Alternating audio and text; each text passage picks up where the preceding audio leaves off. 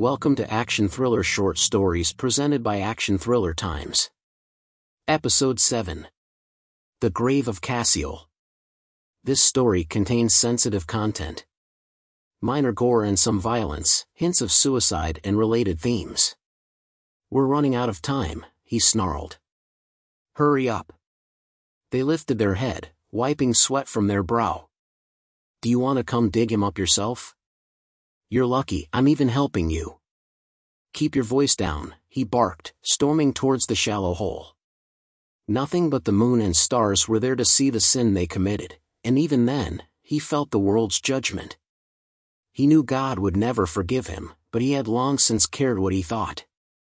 He snatched the shovel from his partner and stabbed it into the dark soil.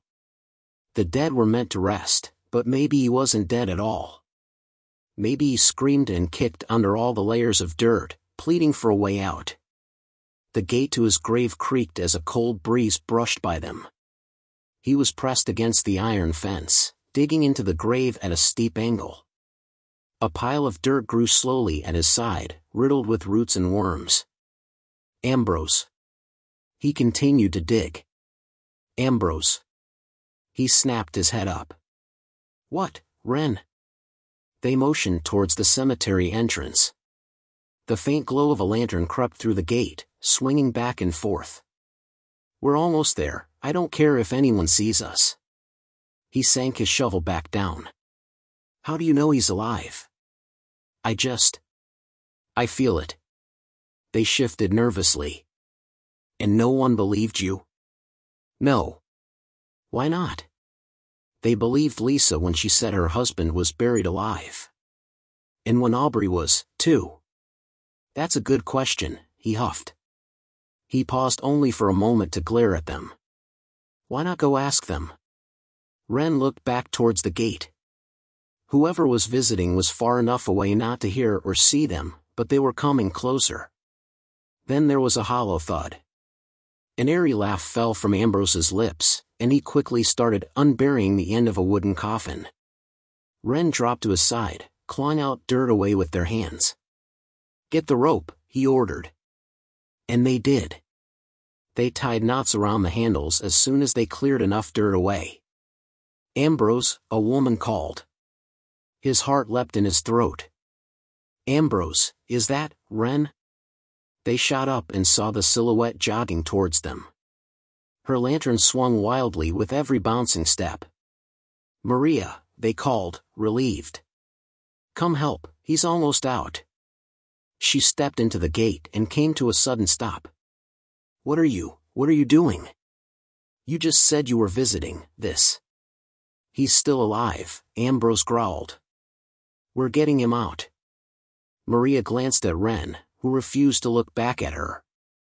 They gathered some of the rope and held out part of it to her. Help us. She swallowed hard and nodded. As soon as she grabbed hold, they began pulling the coffin up. They felt the weight of the land pushing down on the wooden coffin, but it was slowly giving out. When they got him far enough out, Maria started to dig a larger hole. Ambrose and Wren still struggled to find a way to get the coffin free, trapped in a small fence. We're running out of time. We're running out of time. When they finally dragged him out of the gate, Ambrose collapsed beside him and pushed the lid off. He choked back a sob, clapping his hands over his mouth. There lay the body of the man he loved. Wren backed away, nearly tripping over their own feet. Maria turned her head away. She didn't want to see him, not like this. The velvet of his coffin was shredded. His nails were broken down to their beds, covered with drying blood. His cheeks were sticky with tears and his mouth hung open. His entire body was twisted, as if he were still fighting against the wooden walls. Ambrose cupped his hands around his jaw, leaning over him as he started to cry. I'm so sorry, Cassiel, he sobbed, I'm so sorry. He laid his head against his chest, but there was no warmth or heartbeat left to comfort him. Wren forced himself to take a breath, then looked at Maria. Her eyes were locked on Ambrose. They could see her thoughts running, trying to figure out what to do. Then she lifted her head and set her lips in a tight line. She had decided. Their eyes followed her as she marched back to the grave and picked up the shovel, then walked back out. Ambrose, she said, fighting to sound stern. They heard the quiver in her words. They saw the falter in her step, but all they could do was watch. He was alive, he choked. He was still alive. I know, but he's dead this time. We have to lay him back to rest. He was alive. Wren looked between the two. Their hearts started to beat faster. Back away, Ambrose, she said. He, he was was still, alive. Get up. I can't, leave him. She swallowed hard. It's time to go. What if, if he comes? He won't come back. Wren bit the inside of their cheek. He wasn't supposed to come back in the first place. The chloroform was supposed to kill him. And if that didn't work, Maria held the rag down long enough he should have stopped breathing. That was the deal, kill him before Ambrose got home. Make sure he didn't wake up. Cass, Cassiel, he whispered, lifting his head up. Please, Cassiel. Wren brought him the bottles. Marie made his bed. Cassiel laid himself down.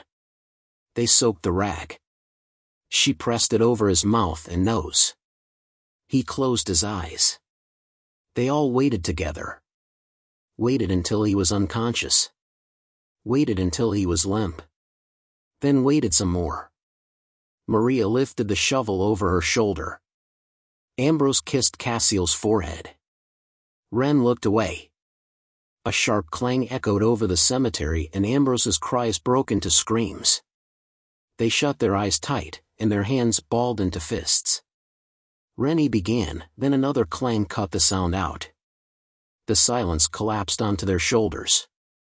Maria hardly spared them a glance. Their back was turned and every muscle in their body was rigid. She heard them force down a sob. She grabbed Ambrose by the collar and pulled him away from Cassiel. She laid him face down in the dirt and wrapped both her hands around the wooden handle. She shifted her stance and stood over his head. She steadied her breath. Then stabbed the shovel into the back of his neck. Again and again. Blood squirted across the dark grass. Crimson splatters polished her shoes and dyed the hem of her dress. She only stepped back when she could see the tip of his spine gouging through the back of his severed neck. Clumps of soil stuck to the mangled skin. More of his flesh clung to the shovel. She cast another look towards Wren. They had their face in their hands. Their body trembled as they tried not to cry. He wasn't supposed to come back, they whispered, feeling her eyes burning into them. It was Cassiel's own fault. That was how he wanted to die. He wanted to die, not wake up in a grave. Then we'll make sure he doesn't wake up again. They turned to see what she meant just in time to see the bloody shovel sink into Cassiel's pale throat.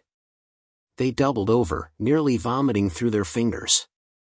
They listened to the dull thrum of the shovel striking the coffin below him. Only when they heard the sound of it dropping to the ground, did they face Maria again.